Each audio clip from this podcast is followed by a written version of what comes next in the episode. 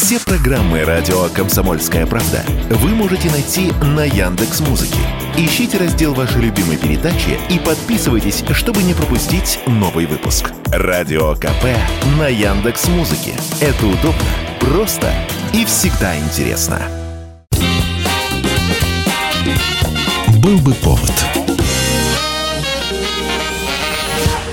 Здравствуйте, я Михаил Антонов, и эта программа «Был бы повод» 19 января на календаре. И рассказ о событиях, которые происходили в этот день, но в разные годы, ждет вас сегодняшней передачи. 1955 год, 19 января. При поддержке Министерства образования США выпускается игра, которая вскоре захватывает все Соединенные Штаты. Окажется, все так просто – составлять слова из случайного набора выпавших букв. Так сначала Америка, а после весь мир узнает об игре Scrabble. Yeah, Брэдли. Перед игроком поле и случайный набор из семи букв, из которых нужно составлять слова. Буквы можно в процессе игры добирать, и каждая из этих букв имеет свою собственную стоимость. Простенькая настолка становится одним из любимейших занятий для семейного досуга. Уже к началу 60-х годов скребл теснит, казалось бы, укоренившееся в американских семьях времяпровождение – бинго или по-нашему лото. Уже через несколько лет образована полуспортивная лига по скреблу, а чемпионаты, сначала национальные, а после и международные, начнут проводить уже в начале 60-х. А в 70-х даже появится телевизионное шоу, основанное на игре скребл. It's the crossword game you've played all your life, but never quite like this странах соцлагеря об игре узнают позже всех. Первое ее описание под названием «Крестословица» можно встретить в 1968 году в журнале «Наука и жизнь». СССР – это кроссвордная страна, и составлять слова куда менее интересно, чем отгадывать уже готовые. Лишь в середине 80-х годов советский аналог скребла будет выпущен в продажу. Наша игра получит название «Эрудит». 1962 год, 19 января. Казалось бы, возобновившиеся после смерти Сталина дипломатические отношения между двумя странами, Советским Союзом и Израилем, снова под угрозой окончательного разрыва. СССР обвиняет Израиль в использовании синагог на территории Советского Союза для шпионской деятельности. Это были времена так называемой хрущевской оттепели. Отгремел фестиваль молодежи и студентов, запущен первый человек в космос, подписанное соглашение об ограничении использования ядерного оружия, и казалось, что жизнь, в том числе и международные отношения, налаживаются. Забылись времена 1953 года, когда в стране во времена дела врачей обострились антисемитские настроения. Еврейские фамилии вновь встречаются на эстраде и в литературе, среди ученых и авторов учебников. В 59-м с концертами в Москву приезжает самый знаменитый эстрадный еврейский дуэт «Сестры Берри». Однако это потепление продолжается совсем недолго. В окружении Хрущева считают, что советские евреи – получили слишком много свободы.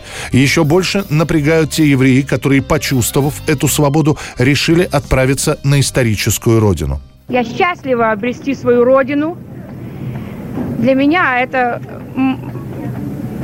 мой, мой сон наконец-то исполнился. Мои дети могут пойти в нормальную школу, не бояться, и я не боюсь за завтрашний день моих детей. Оставшиеся в Советском Союзе евреи встречаются в синагогах, где проходят не только религиозные обряды, но и концерты и встречи с израильскими дипломатами. Появляется обособленное от советской жизни общество. В связи с этим у властей появляются подозрения в том, что в синагогах формируется пятая колонна, которой управляет Израиль.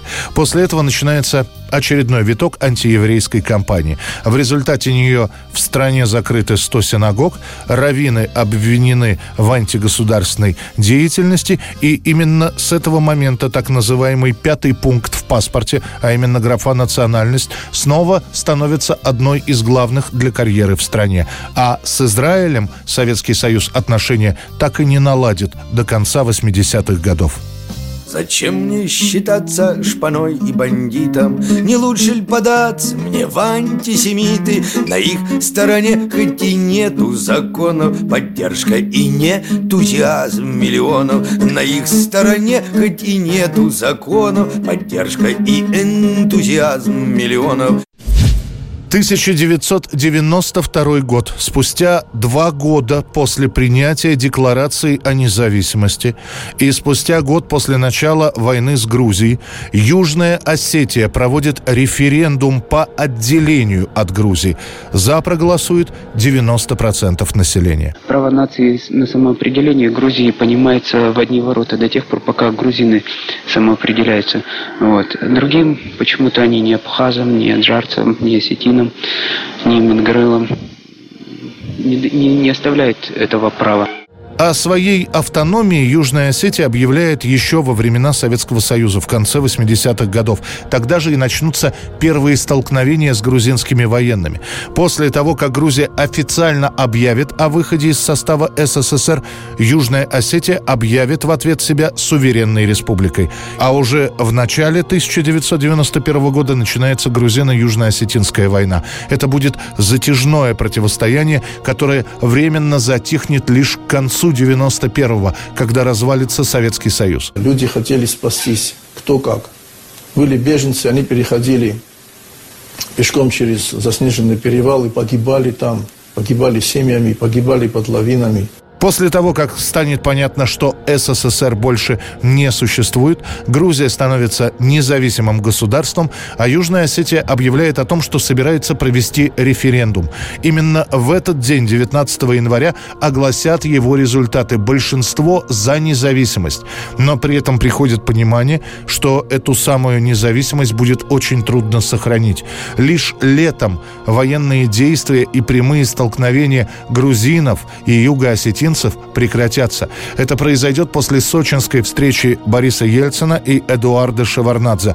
Далее Южная Осетия станет существовать как непризнанная республика. Ее блокирует Грузия, но ей помогает Россия. И лишь после летнего августовского конфликта 2008 года Россия признает независимость Южной Осетии. 1997 год, 19 января. Мадонна теперь официально признанная не только певица, но и актриса. И до этого у нее были роли в кино, в «Шанхайском сюрпризе», в «Дике Трейсе», в фильме «Их собственная лига». Но больших наград эти работы так и не принесут. При этом Мадонна периодически в интервью говорит о том, что видит себя актрисой больших жанров, большого экрана. Вот именно в этот день певицы вручают «Золотой глобус» как лучшей актрисе за исполнение роли Эвы Перрон в картине Алана Паркера «Эвита».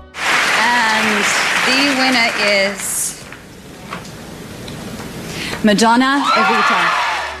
Параллельно с «Эвитой», с фильмом наградят и песню из кино. Несмотря на то, что награду получит композиция «You Must Love Me», на всех радиостанциях звучит другая знаковая песня из картины «Не плачь по мне, Аргентина».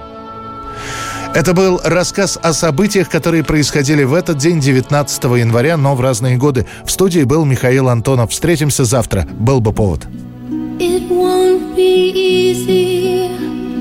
You'll think it's strange when I try to explain how I feel that I still need your love after all that I've done. You won't believe me, all you will see is a girl you once knew, although she's dressed up to the nines at sixes and sevens with you.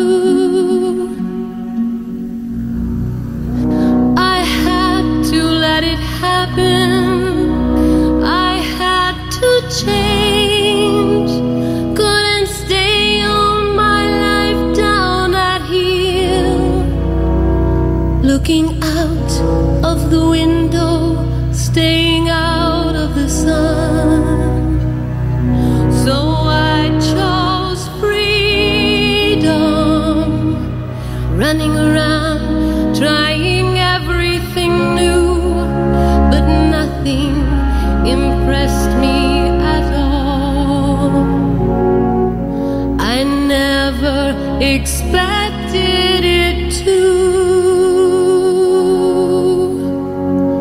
Don't cry for me, Argentina. Был бы повод.